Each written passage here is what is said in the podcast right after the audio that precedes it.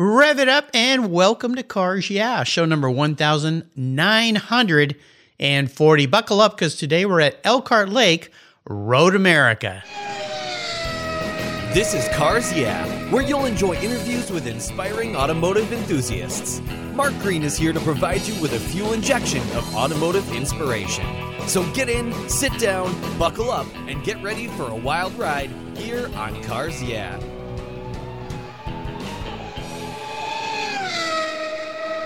Hello, inspiring automotive enthusiasts, and welcome to Cars Yeah. Today I'm in beautiful Elkhart Lake at a racetrack, which is very cool, with a very special guest by the name of John Evert. John, welcome to Cars Yeah. Do you have any gear? And are you ready to release the clutch? I do, and I'm ready to go. Yeah, you guys out there always ready for that. Now, before I give you a proper introduction, I typically ask my guests to share one little thing that most people don't know about you. Now, I learned something about you that's very interesting that kind of connects us here. In 2003 and 5, you were a volunteer firefighter EMT here in Gig Harbor, Washington, where I live. That's pretty cool. Yes, I was. Um, uh, it's an interesting story. Um, uh, in 2001, I was actually in, in, New York City for the New York City Auto Show, uh, which was only a few months after uh, September 11th. And uh, I went to Ground Zero, and um, I was uh, taken aback by the destruction and, and the sacrifice of all the firefighters. So I had walked um, all night in the snow um, to Times Square, and I was going to sign up for the military. Wow! But, unfor- but unfortunately, I was too old um, so they said, you know, we need more firefighters and cops.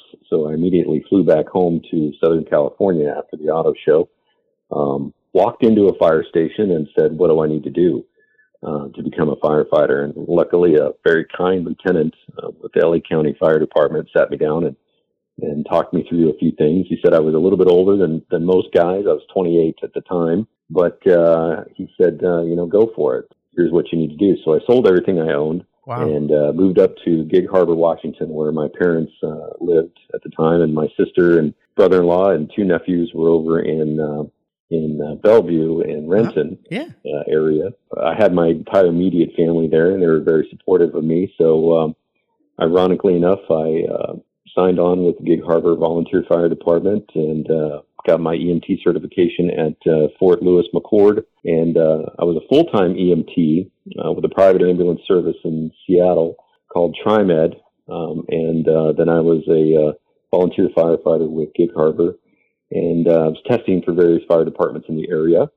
And you know everything was going along just fine, and and then ironically enough, Kawasaki called me and I moved back down to Southern California and got back into motorsports PR, which I've been doing for about 23 years. But I am still uh, a volunteer firefighter and president of the Firefighters Association here in Kohler, Washington, or Kohler, Wisconsin. And uh, so I still love to serve my community um, and give back. But uh, I really, really, truly enjoyed living in Gig Harbor. Um, I've frequented Tides Tavern quite oh, a few yeah. times. And I'll be dining there tonight, actually. It's a beautiful part of the country, uh, incredible, um, brilliant people, and um, I think everybody's very, very fortunate that lives in Gig Harbor to have such a marvelous, marvelous fire service. There are um, a lot of great uh, people uh, work there. The medical services are just uh, top notch. So uh, learning from them and being able to grow and serve and really open the door for a longer future in the fire service. It's been about 13 years now that I've been a volunteer firefighter.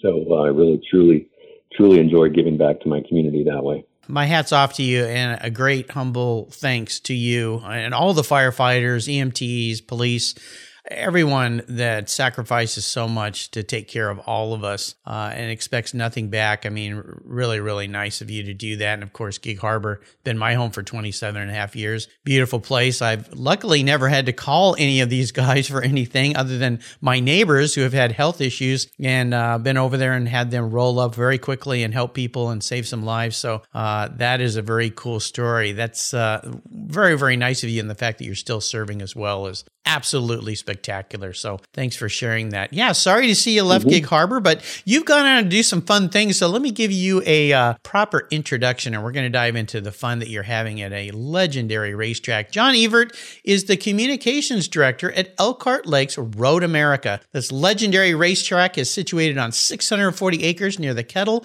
Moraine Scenic Drive, a beautiful part of the country and has hosted races since September of 1955. John manages a broad variety of strategic initiatives to promote and communicate all the activities and opportunities at Road America. This 14 turn road course and motorsports facility hosts over 500 events a year, keeping him very busy, including Moto America, IndyCar, NASCAR, IMSA, SCCA, and vintage racing events. I'm proud to say I've raced at that track and done a three three day driving school there. It's a wonderful place. John's career includes time in marketing and public relations firms, work in the motorcycle industry for Kawasaki Racing, as he said, time with Mitsubishi Motor Sales of America and their motorsports program and with the National Hot Rod Association. We'll be back in just a minute to learn more about Road America and John, but first a word from our sponsors, so please give them a kind ear, and we'll be right back. Buckle up.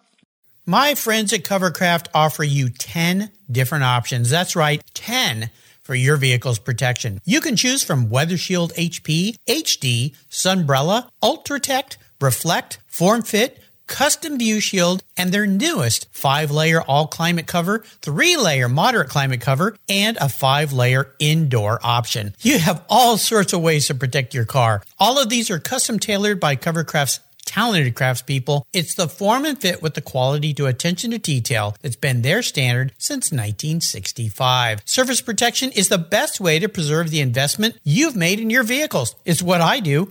Covercraft protects cars, trucks, motorcycles, RVs, trailers, and watercraft too. I have a Covercraft cover for every one of my vehicles, and I've got a deal for you. If you use the code YEAH21, Y-E-A-H 21 at covercraft.com, they'll give you 10% off your order, plus you get free shipping. That's right, 10% off and free shipping. Just use the code YEAH21 at checkout. Covercraft, protecting the things that move you.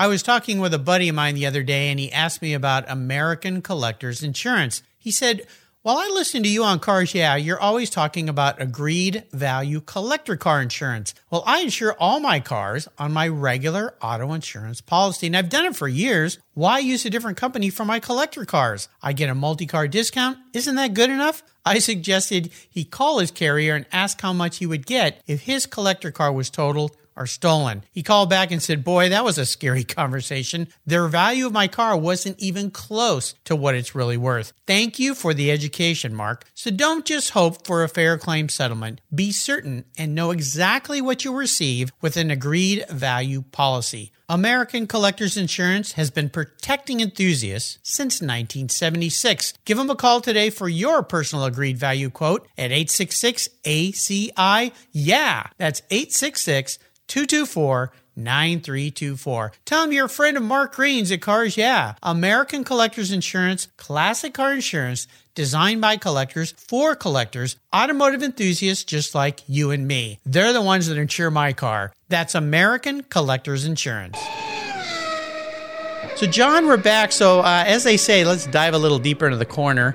Uh, something a lot of people do where you spend a lot of your time.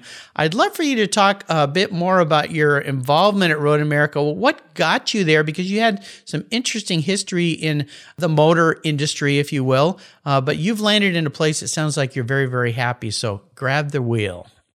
Yeah, you know, what's really interesting for me is that um, when I started in motorsports, I actually answered a fax from the National Hot Rod Association back in 1996. And uh, I had worked in television and radio and newspaper when I was in college at Cal Poly, uh, KCBS in Los Angeles, KLAC radio with the Lakers and Dodgers and 49ers, and then also um, you know, KZLA, which was country music at the time, and wrote for the school paper, did some stuff for the San Bernardino Sun. Um, and uh, it was interesting because, uh, you know, I didn't think my resume would go anywhere. And uh, lo and behold, Denny Darnell called me. He was the director of communications for the NHRA, and, and I interviewed with him and Wally Parks. At, oh, uh, Wally NHRA Parks, Winter. yeah, there's a name. Yeah, actually, at the NHRA Winter Nationals in, in 1997. Nice. It was great to be able to uh, kind of step into that role at the highlight, uh, you know, kind of the heyday in, in, in my world of the NHRA. You had Kenny Bernstein, you had John Force,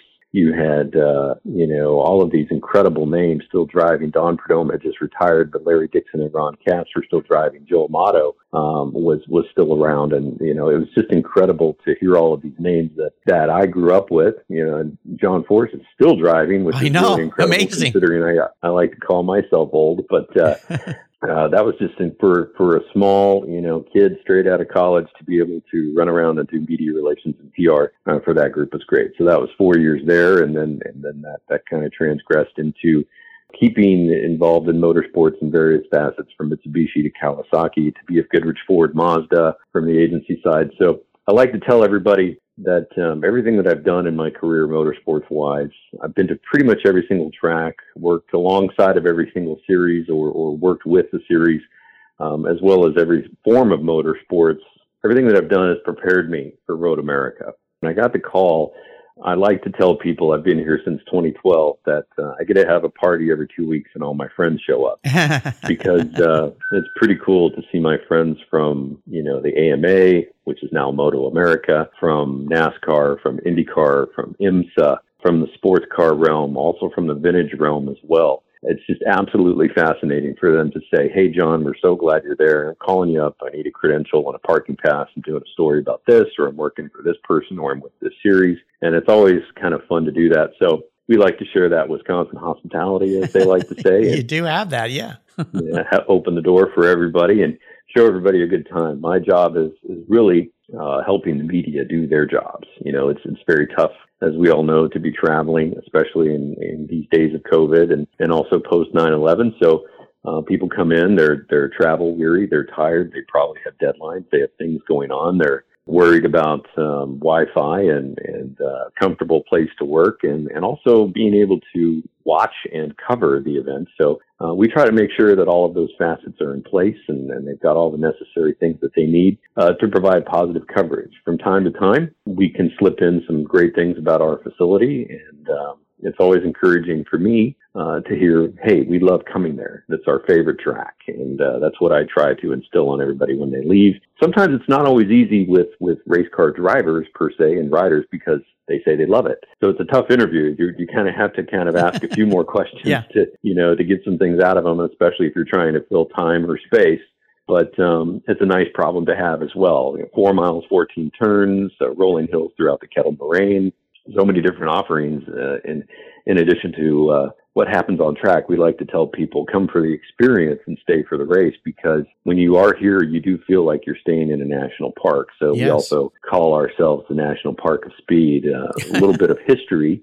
Uh, with the track is that uh, you know we were designed and built by a gentleman named Clif Tufte, um, that's Clif with one F, and uh, he was a civil engineer back in the day and, and had a vision uh, once uh, they stopped racing on, on roadways around the area because uh, it was just too dangerous. Uh, so he uh, gathered a group of people, SCCA members and, and other local business people and other landowners, and uh, found this patch of land just south of Elkhart Lake and walked the property.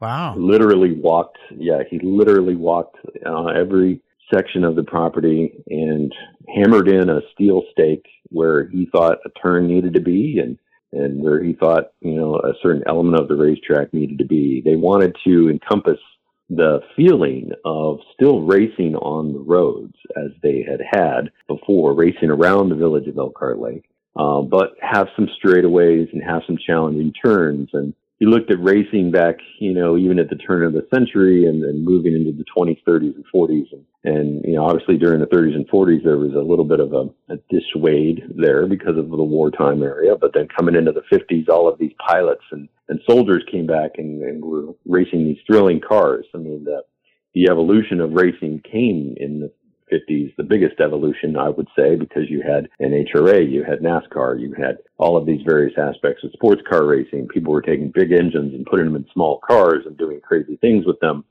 So he walked this track, and instead of 2.7 miles or two miles, which most tracks were, they chose 4.048 was the perfect track with straightaways and right turns and left turns as opposed to just right turns or just left turns. And and uh, another fun fact about Road America is that that configuration has not changed since 1955. Really? And wow. uh, yes, and it, that the configuration. I mean, there's still runoff areas and there's still rumble strips and certain things, but the whole configuration has not changed, and the elevation changes and everything. Nothing was really ground out or milled out, or it's all the natural elevation of the area. It's a marvelous track. My first visit there was exactly what you said. I felt like I was in a park, and we were there to do some vintage racing. And I remember thinking, "Boy, I'm glad we have some track bikes to get around this place to kind of check it out because it's so huge. If you try to walk, it takes you quite a while to get from one place. But yeah, you can picnic, you can sit back, and then going in uh, the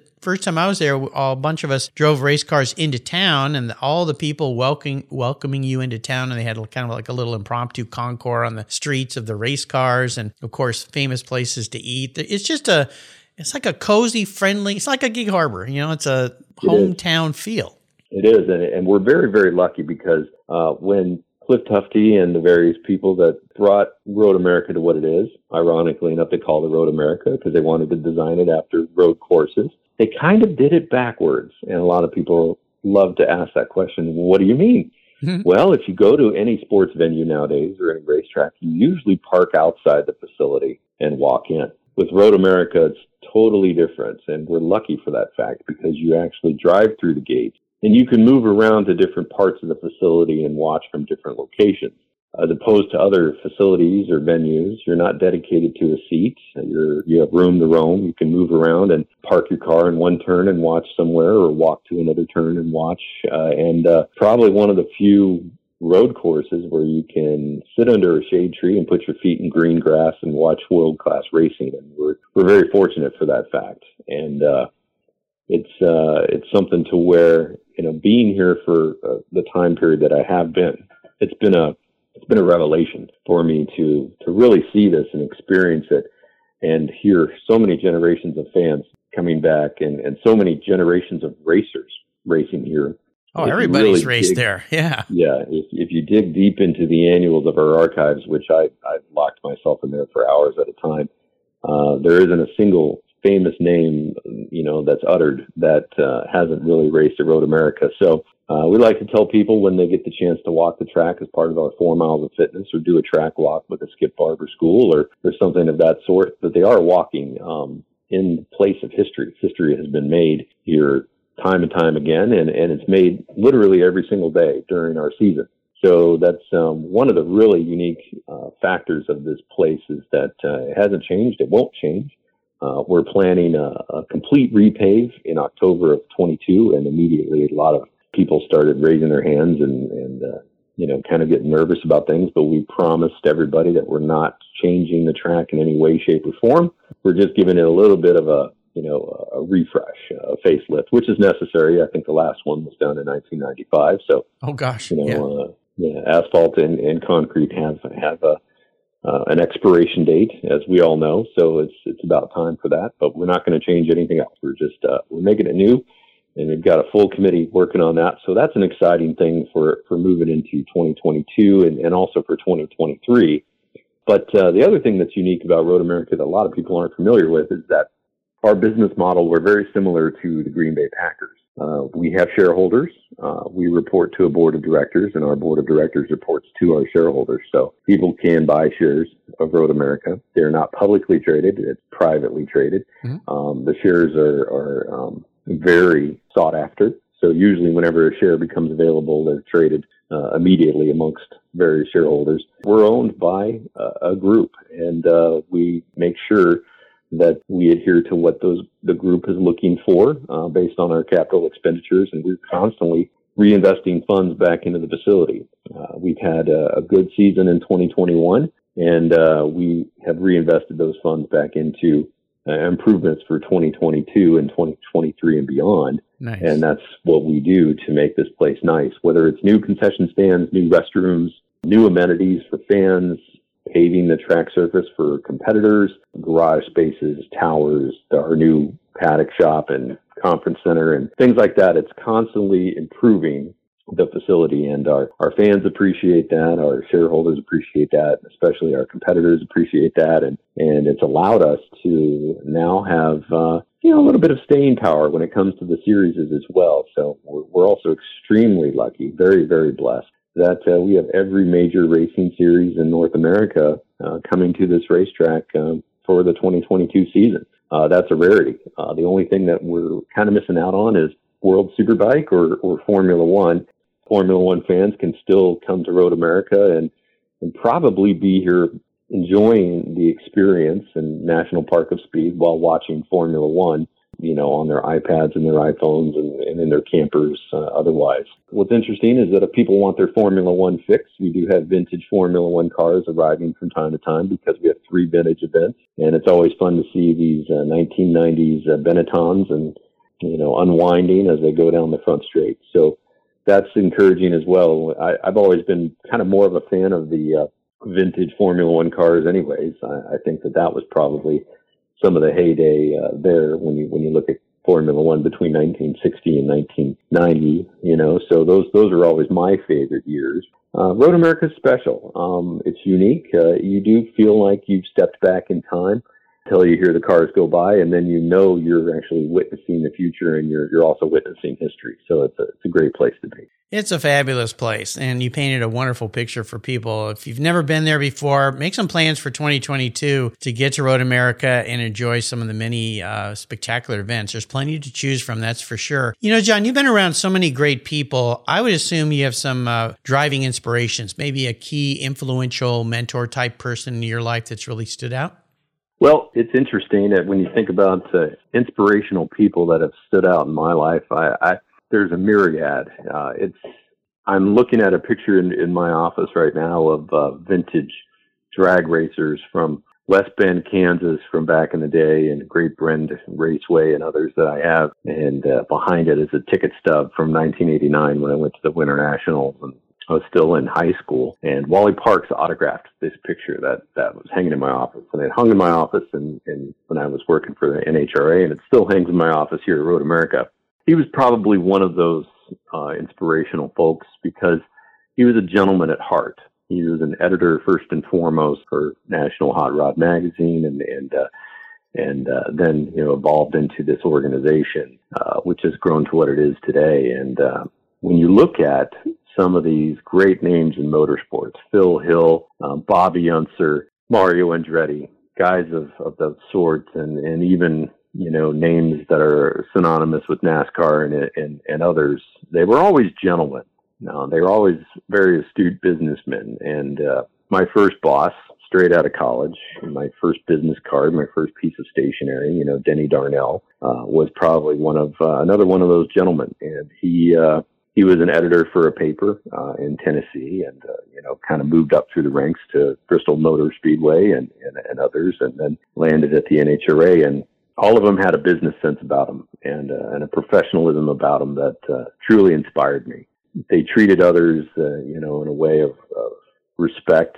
Sure, I mean, sometimes tempers would get a little bit high about something, or you know things didn't always work the way that they wanted to but there was always a level of respect and, a level of kindness that they that they alluded to everybody. And they also had a passion to where it really was just about getting the job done. So that's something i've always sort of carried with me as far as getting the job done. Uh, it's being able to understand when a when a writer or an editor is um, under deadline when a person needs information quickly um, and especially in motorsports you know a race you know complete rather quickly. You you have a deadline uh, and you need to get your story out, or you need to get your video piece complete, or your radio interview done. And uh, they really taught me that. They taught me how to help these people do their job, and that's what I do.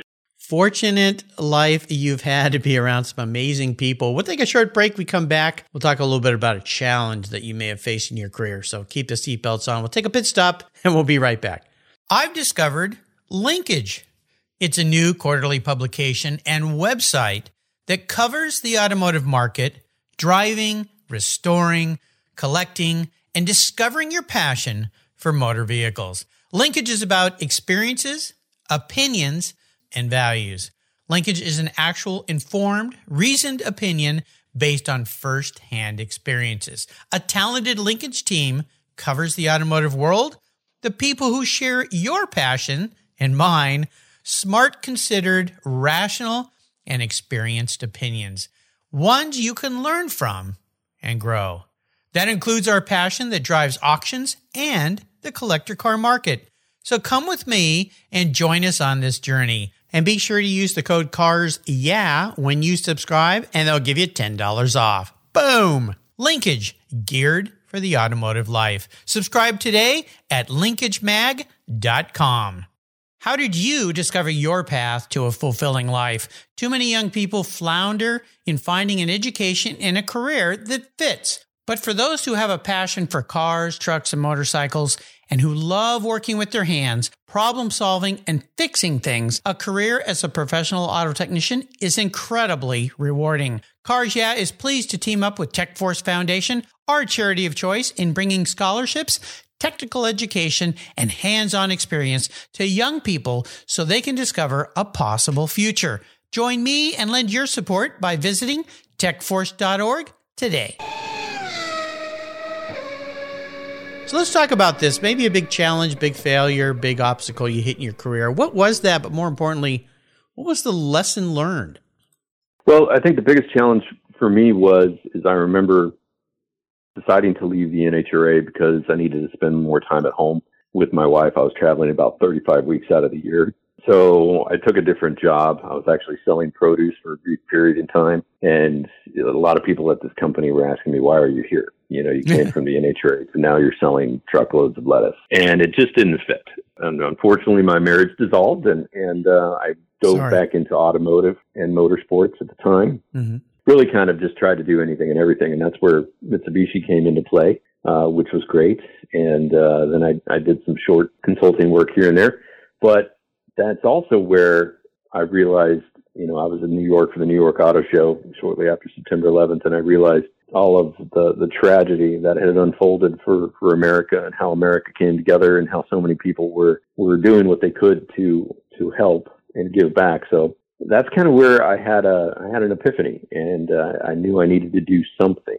And, uh, that's where I became, decided to become a firefighter EMT it's something that I still pride myself with uh, to this day. The challenge was is I I was going from okay a white collar career sitting behind a desk pretty leisurely to now uh, a very physical uh, form of work.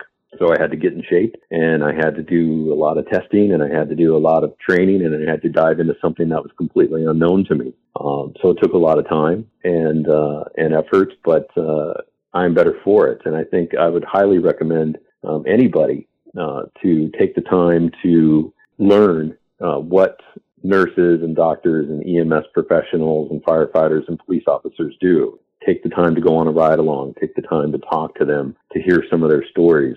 Sometimes it's a fit for somebody, and sometimes it's not. But you truly uh, understand the sacrifices that these individuals make to make our communities better. And uh, I honestly don't feel that they pay any of them well enough. My second wife, who I'm still married to, thankfully. she's, she's a nurse. Oh, great. Uh, she's a nurse, and, and she's also a certified firefighter and EMT as well. Wow. Um, I like to say that neither one of us wear the pants in the family. We both wear shorts. Superheroes. Yes. So we um, we have a kinship there. But um, I, I will say that when you look at uh, the amount of money that volunteer firefighters save the nation. It's over 170 billion a year. Wow. Um, and when you look at the levels of training that they have to go through and the levels of sacrifice that they have to make, um, in addition to nurses and EMTs and, and also police officers, it's pretty substantial. So that was a that was a challenge for me is to give up a lot of things and just to say I'm going to go do this. Uh, but it also made me a better person. It made me see a side of people from all walks of life and still provide care and there's a phrase that, you know, bad things happen to good people, and that's true. Mm-hmm. Sometimes things just don't work out. Sometimes accidents happen and you have to be there. You're the first person that they look to. You know, I have some incredible stories that I can share, uh, positive, and I have some heartbreaking stories that I can share, but it makes you better as a person uh, to see these sacrifices and to see these things unfold before you because then you don't really take too much for granted. Exactly. Um, and, and that falls in every aspect of life. That, that's, that's something to where you learn to appreciate every little thing. And, um, you know, I have a lot of empathy for customer service people, for waiters and waitresses, for bartenders, for taxi drivers, for you name it, because these are people that are really sometimes working two, three, or four jobs to either support their family or, or do something else or maybe move on to something better. Mm-hmm. And, you know, it's really, you kind of just have to take a step back and give them a break. And uh, it, it's everything from truck drivers to police officers to firefighters to nurses. It's the fabric of our nation really. Um, it's the fabric of, of what made our nation better, were all of these people willing to step up and volunteer and, and go after tyranny um, in World War II and, and fight against a you know a known enemy. Mm-hmm. You know nowadays we're kind of facing an unknown enemy when it, when it comes to the pandemic and when it comes to uh, everything else that's going on in the world. And and uh, it's it's fascinating to look at these people that are willing to put themselves before everything else um, to hopefully make other people's lives better. And you know, I'm encouraged when I see people come together and provide support that way. Um, I'm I'm thankful that I accepted that challenge and really stepped away from the business world to do that. I realized once I got back into the business world that I could continue to do that, and I still received the same support. And uh, you, when you enter into the EMS field or the firefighter field or even law enforcement or, or even into uh, nursing, there's a camaraderie there that will carry you your entire life. And uh, there's always a brotherhood, there's always a sisterhood, and that's something that um, fills a nice uh, space in my life too, to where you know not only can I can I serve my community, but I can walk into a fire station in any in any city um, and let them know that I'm a firefighter, and these guys understand what I've been through and they they accept me with open arms. It's truly something that's unique to this country, and I encourage anybody that uh, if they have the time to and they really want, you know, to really do something good, uh, take that time to volunteer through their communities. Well, no doubt. And uh, as I said earlier, I'm I'm extremely grateful for uh, what you did, but for all all folks out there serving in these varieties of ways. Very special people. I've got family members, friends who uh, serve in these ways: police officers, firefighters, EMT, and uh, uh, humbling uh, for us regular Joes to see what you folks do. So again, thank you, thanks to your wife and everybody listening out there that volunteers and does this. I'm very, very very grateful. I'm going to crawl into your head. This is kind of a unique question. I'm guessing nobody ever has asked you this. I'm going to be your automotive psychologist or racing psychologist. If you were manifest as a vehicle, what would you be, John? But more importantly, why? Uh, if I was manifested as a vehicle, it would probably be a four wheel drive truck. Um, I, I kind like, of figured that. yeah, sounds right. Yeah, yeah, and and an older one. You know, I, I enjoy the technologies that we all see today. You know, I'm a car guy at heart.